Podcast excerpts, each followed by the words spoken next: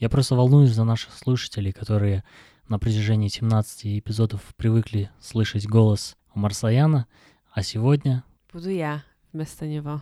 Временно. Он не навсегда уходит.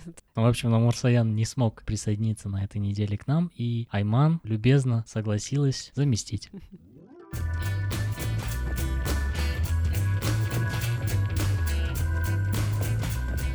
Сейчас начнем разговоримся, тем более тема очень актуальная, очень горячая.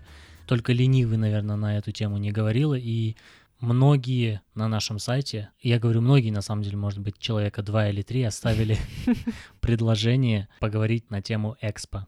Экспо 2017 в этом году проводится в нашей столице, в Астане. Чем кто-то гордится, кто-то говорит, что могли и без него обойтись. Когда ты узнала, что Экспо будет проводиться в Астане, поделись своими воспоминаниями, что ты подумала? Это был 12-й год, 12-13. Угу. На тот момент я поступала в университет, и я не знала, куда поступать.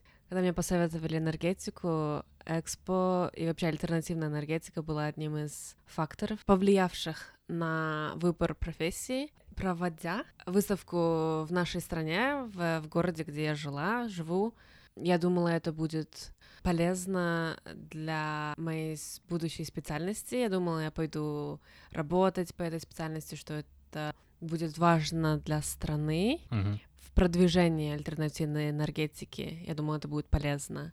Но, как случается, обычно в жизни не так, как планировалось, пошло. Я в энергетике, но не в альтернативной. Но ожидания с 2013 года были высокие. Я была очень рада, что у нас проводится. Я, правда, не понимала еще тогда до конца, что это, что за выставка, для чего она делается, но я была рада. Что поменялось? Альтернативная энергия все так же осталась очень важным направлением для энергетики как Казахстана, так и во всем мире. И ты видишь, что происходит с развитием электроэнергетики и в Китае, и в США. Просто огромные скачки. То, что делает Илон Маск, я думаю, в одном из эпизодов, да, мы просто обязаны о нем и о его деятельности. Да, о его деятельности поговорить. Но это очень важная тема. И я тоже в 2013 году, как минимум, был очень рад, что Экспо проводится у нас. Поменялась лишь одна вещь, то, что Казахстан, наверное, вступил в такое кризисное время. Многие считают, что это нерациональная трата ресурсов проводить подобного рода масштабные события за счет бюджета страны. Ну вообще, какая история Экспо, ты знаешь? Когда все это началось? Первая международная выставка такого рода была проведена в Лондоне, в Гайд-парке, по приказу принца Альберта. Одной из экспозиций в Лондоне был кристальный замок. Также на этой выставке была выставлена экспозиция телефона. Первая. То есть на самой первой выставке был телефон? Да. Вау. То есть, получается, первая выставка, вот как ты сказала, прошла в 1844 году, да? В 1851. 44-й — это в Париже была выставка подобного рода. Традиция международных выставок была открыта там. С момента возникновения после первой международной выставки в Гайд-парке международные выставки разделились на 3 периода. Это индустриализация, культурный обмен и национальный брендинг.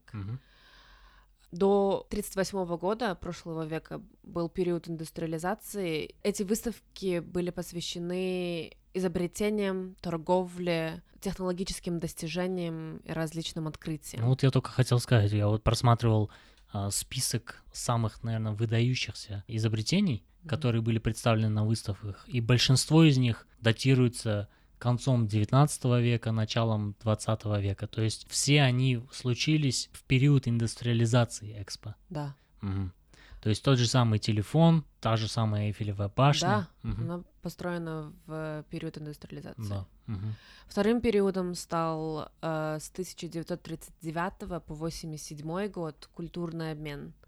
То есть страны начали обмениваться культурными темами. Ну, то есть это было просто такое общение на уровне информирования о своих там традициях, обычаях, культуре, да? Да. И технологические изобретения, они уже перешли на второй план. Но все еще были, потому что я знаю, что в 70-м году на выставке в Осаке был презентован первый мобильный телефон. Ой, ничего себе. Мы сейчас находимся в эпоху национального брендинга. Да, по настоящее время. То есть каждая страна показывает в павильонах, чего они достигли, и темы выставок меняются в каждой стране, которая организовывает. В нашем случае это альтернативная энергетика, энергия для всех. Прошлая выставка проводилась в Корее, в городе Йосу. Там была тема консервации вод океанов.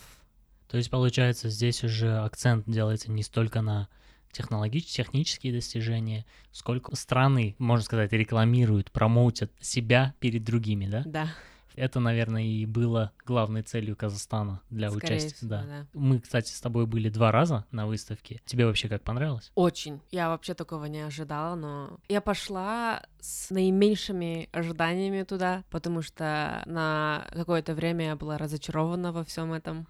Но я пошла, и мне понравилось. Хоть и не все страны показали именно достижения по теме, по альтернативной энергетике, по красоте павильонов могут посоревноваться. А тебе понравилось? Нет, я просто хотел уточнить у тебя, на каком уровне тебе это понравилось. То есть ты, как и многие, наверное, как я, по крайней мере, шла туда с ожиданием увидеть какие-то технологические, технические прорывы. Я была уверена, что все страны должны именно показать технологические какие-то инновации. Узнав, что этого нет, я из-за этого была разочарована. Если бы меня в первый раз подруга не потащила, я бы, наверное, так и не пошла туда. Но потом ты сказал, иди туда как в музей, потому что особо ты там технологических новинок не увидишь. Наверное, поэтому я не была разочарована в том, что там не было ничего, никаких инноваций в сфере альтернативной энергетики. Никаких, там были страны, которые показывали, как Германия, например. Германия запоминающаяся, мне очень понравилась. Но в большинстве своем не было того, что я ожидала в 2013 году, например. Окей. Просто я заглянул сейчас на страничку бюро. Как вот это читается? Bureau International des Expositions. И они как раз-таки здесь описывают, что такое Экспо. Они говорят, что Экспо — это такое мероприятие, где хост, то есть страна, которая это все проводит, пытается поделиться с публикой, то есть с аудиторией, о основных достижениях по той или иной теме, которую они выбрали. То есть в данном случае Казахстан посетителям выставки пытается объяснить, вот сейчас есть такие направления в сфере альтернативной энергетики, как солнечная, ветряная, термоядерная и так далее. Не то чтобы музей, но это такой информативная площадка. Я тоже ожидал, что такое мероприятие должно нести что-то новое, да, как тот же самый телефон Белла или сотовый телефон на выставке в Осаке. Но сейчас, я так понимаю, что период в Экспо такой, что мы рекламируем себя и рекламируем или к чему хотим стремиться. Не столько в инновациях, открытиях каких-то, сколько в образовательных целях. Ну, знаешь, что самое интересное в этом объяснении? Если это так, что нет не инновации, а просто образовательное, что я заметила это, многие люди даже не читают информацию, которая написана. Да. Им не интересно, что это такое. Они просто фотографируются, смотрят, удивляются, охают, ахают. Но чтобы идти туда и что-то изучить, я от людей этого не увидела. Не совсем согласен, потому что, мне кажется, это не столько нежелание изучить, сколько не совсем хороший дизайн павильонов. Потому что, как мы с тобой прошлись по казахстанскому павильону, который я считаю самый красивый. Возможно, да? Один из самых. И самый интересный, наверное. Потому, да. И самый информативный. Ну, так, в принципе, и должно быть, потому что мы хост, и мы должны best foot forward, да, как называется. Павильоны, на самом деле, спроектированы не совсем удачно в том смысле, что много информации написано на стенах в большом объеме. И действительно редкие посетители останавливаются и читают это все. Поэтому я думаю, это больше плохой дизайн, нежели нежелание ознакомиться и читать. А что бы ты предложил, чтобы посетителям было интереснее? Вот, к примеру, в Америке, когда ты посещаешь какой-то музей или достопримечательность, очень часто тебе предлагают использовать наушники с гидом, то есть электронный гид. Кстати, у нас в Национальном музее есть такая же система. Я не знаю, почему не сделали так же на Экспо. Было бы очень удобно, когда ты идешь вдоль вот этих вот экспонатов, экспозиций, и в виде рассказа или истории тебе рассказывается, о чем эта экспозиция. Я надеялся увидеть что-то такое, потому что на самом деле очень сложно все это прочесть. Да, но учитывая еще размер выставки, она огромная. Да, на самом деле. Людей очень много, и я думаю, почти невозможно всех обеспечить этими наушниками и плеерами. В принципе, да, я согласен. У меня есть знакомый из отдела управления территорией Экспо, который поделился такой информацией, что максимальное количество посетителей было 7 июля, и посетило выставку в этот день 65 000 человек, представляешь? Вау. Тем не менее, что-то, мне кажется, можно было придумать другое. Возможно. Но, я думаю, было очень мало времени, чтобы что-то придумывать и одновременно строить... Потому что все павильоны строились Казахстаном, это я узнала недавно. Я думала, каждая страна приезжает и строит свой павильон, устанавливает все необходимое. Оказывается, нет, все делает Казахстан. По-моему, да, ты права. То есть, насколько я знаю, они заказывают вид выставки. То есть они говорят, что здесь у нас будет экран, здесь у нас будет такая-то модель. На самом деле Казахстан, то есть хост, строил все эти павильоны. Поэтому они выглядят очень похожими друг на друга. Да. Где-то даже одинаковыми. А потом я узнала, что, оказывается, есть два вида выставок. Угу. Казахстан входит во вторую. Признанные выставки, они меньше по размерам и по стоимости, проходят меньшее количество времени. Это как бы промежуточные выставки, каждые 4 года. Ты сказала, они дешевле? Да. Это должно успокоить Констанцию.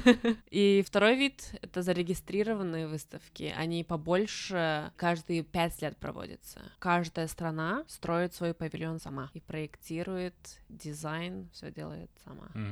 Да, есть определенное соревнование между павильонами, какая из стран сделает самый красивый павильон. Одна из таких выставок была в Милане в 2015 году. Если не ошибаюсь, это была тема переработки мусора. Я слышала, что казахстанцы сделали один из самых классных павильонов там. Я слышала, что там стояли длиннющие очереди, чтобы посмотреть, что за павильон. Скорее всего, там был бесплатный бешбармак. И, кстати говоря, бывает, оказывается, часто так, что на вот этих основных выставках, если павильон слишком уж красивый, то страна забирает его с собой на родину. Я думала, все забирают. Или так? Кажется, все забирают и оставляют себе в музеях каких-нибудь национальных. Как тебе выставка? Ты был там 2 раза. Ты прошел ее полностью? Не получилось мне увильнуть от этого вопроса первый раз. Я считаю, что выставку такого рода проводить нужно. То есть я не считаю, что Казахстан участвовал в ней зря. Вероятно, то, как выделялся, я не знаю, бюджет или деньги на эту выставку, не совсем было приемлемо для текущей ситуации экономической, в которой находится страна. Но, тем не менее, давай оставим все это как данные, и я отвечаю на вопрос, понравилась ли мне выставка. Понравилась. Я не прошел ее всю, несмотря на то, что я был там в течение 2 дней, неполных, правда. Мне она понравилась, как я сказал, самый красивый павильон у Казахстана. Мне также понравилось, как некоторые страны приехали с конкретными предложениями бизнеса. То есть, например, Франция, она привезла экспонаты из бетона. Ребят, давайте сотрудничать, у нас есть вот такой крутой бетон. Или, например, по-моему, в Словении это было, они привезли зеленую кабинку, трейлер такой, в котором можно жить. Он питается от солнечных батарей, на нем есть ветряная вот эта вот турбина, тоже очень интересная идея. Германия, ты говорила, очень тоже такая интересная часть выставки. Но, к сожалению, таких стран немного. Многие опирались больше именно на культуру, возможно, какие-то товары местного производства. Как, например, я там не был, но, насколько я знаю, вся Африка — это буквально был такой базар. Да. Кстати, нужно будет туда все-таки сходить. Может быть, рубашечку купить африканскую. В целом, опыт прохождения вот этих павильонов мне понравился. Было ли у тебя что-то, что тебя не устраивает? Есть ли у тебя такие мысли, что что-то нужно было сделать по-другому? Ты мне уже задавал этот вопрос, когда мы второй раз ходили. Но я до сих пор не знаю ответа на этот вопрос. Я думала об этом, но я особо таких больших недостатков так и не заметила. Ну, может быть, тогда начнем с достоинств, и я могу открыть эту тему, потому что мне очень сильно понравилось, как работают наши волонтеры и в целом обслуживающий персонал, если так можно назвать. Умницы ребята, сильно подготовились, все стендники, как их называют, знают информацию досконально, отвечают на вопросы и даже сами предлагают. Заходишь в павильон, и они к тебе подходят и говорят: давайте я объясню, как эта штука работает, что, в чем здесь вообще дело. И в целом уровень поддержки и услуги очень на высоком уровне. То, что меня поразило, наверное, это больше всего я не ожидал этого. И даже немного опасался, наверное, уят полада перед иностранцами. Но нет, все было очень даже... Я на самом деле удивляюсь, как они там целый день, каждый день говорят одно и то же. Я помню девушку возле солнечной экспозиции. Угу. Пока мы стояли в очереди, около часа, наверное, она повторяла 2-3 предложения громко в микрофон. Как она это делает? Как ей это не надоедает? Я бы, наверное, так не смогла. Но мне кажется, здесь секрет в том, что очень хорошо продумана система смен на экспо. То есть она не одна участница, которая через это должна пройти. То есть ее кто-то заменяет. Вообще, мне кажется, с операционной точки зрения видно, что очень подготовлено. Персонал знает свое дело от и до. Согласна. Как они справляются с очередями, как они выставляют вот эти перегородки, барьеры. Те люди, которые это делали, их нужно внедрять и в другие сферы. Вот в наши цоны, приведите в наш цон и научите людей стоять в очереди. Это абсолютный плюс был. Да. Чего, наверное, не скажешь о посетителях. Не то чтобы все поголовно вели себя как-то ужасно, но были некоторые люди, которые и в очередях ломились вне очереди. Наверное, один момент, который я сам лично наблюдал, это то, как местные, скажем так, люди лезли фотографироваться с темнокожими. Делают они неловко мне. Это... очень некрасиво. Возможно, они не видят в этом чего-то сверхъестественного, то есть для них, наверное, это какая-то экзотика, но если вы знаете таких людей, пожалуйста, научите, что это очень неудобно, неловко и неправильно. Да, такие моменты, к сожалению, встречались довольно часто. А было еще что-нибудь, что тебе запомнилось, что не понравилось? Наверное, можно было лучше справиться с системой билетирования. Я знаю, что есть какой-то абонемент, но сделать так, чтобы можно было, скажем, купить такой билет, который позволяет тебе прийти 3 раза в течение выходных, скажем, 3 недели подряд. Потому что я не открою ни для кого Америки, если скажу, что за один день там обойти все невозможно. Или так скажу, с достаточным уровнем заинтересованности, то есть не бегая от павильона к павильону и не пропуская ничего, обойти все невозможно за один день. С другой стороны, мне кажется, и не нужно всего обходить. Я начинал просмотр буквально подряд. То есть там начало было, по-моему, Египет, дальше Россия, Узбекистан и так далее. Я заходил в каждый павильон. Со временем я понял, что нужно приоритизировать. То есть я как бы такой список сделал мысленно. Те стран, которые я обязан посетить, потому что я заинтересован в либо культуре, либо просто в том, какое было их видение. И затем уже, если останется время, посетить там всякие Венесуэлу, Саудовскую Аравию, в которых я особо не заинтересован. А если бы ты пропустил там что-то интересное, ты этого не знаешь. Я согласен, но если у вас только один день, придется сделать такую жертву. Ну если один день, да. И мне кажется, чаще всего посетители не ходят больше 1 раза. Почему-то мне так кажется. Нет, я думаю, те, кто остаются в Астане надолго или живут тут, то они не ходят. Они могут ходить, скажем, раз в 2 недели. Но если в гости приехали в Астану, то за один день...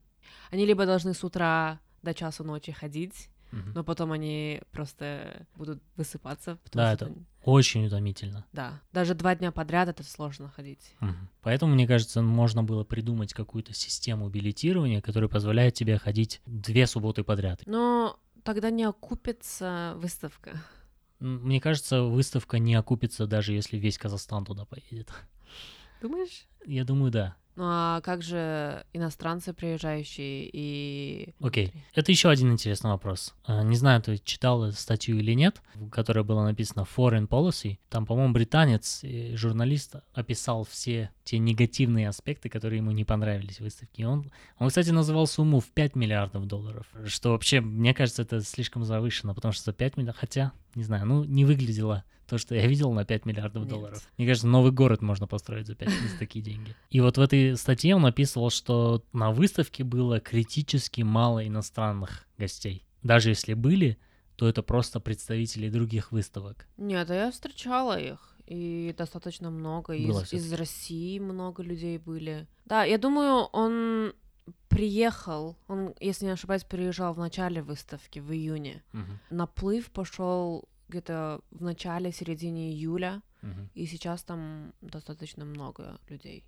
Потому что в начале выставки не все страны установили свои павильоны, и поэтому, я думаю, не было такого интереса быть там. Я думаю, ждали, пока все павильоны заполнятся, и чтобы посмотреть все. Я знаю некоторых людей, которые открыто бойкотировали Экспо 2017 в силу тех или иных причин. Как ты считаешь, это правильно? Бойкотировать? Да. Я думаю, нет, потому что уже ничего не изменишь. Есть много причин, почему нам не стоило этого делать.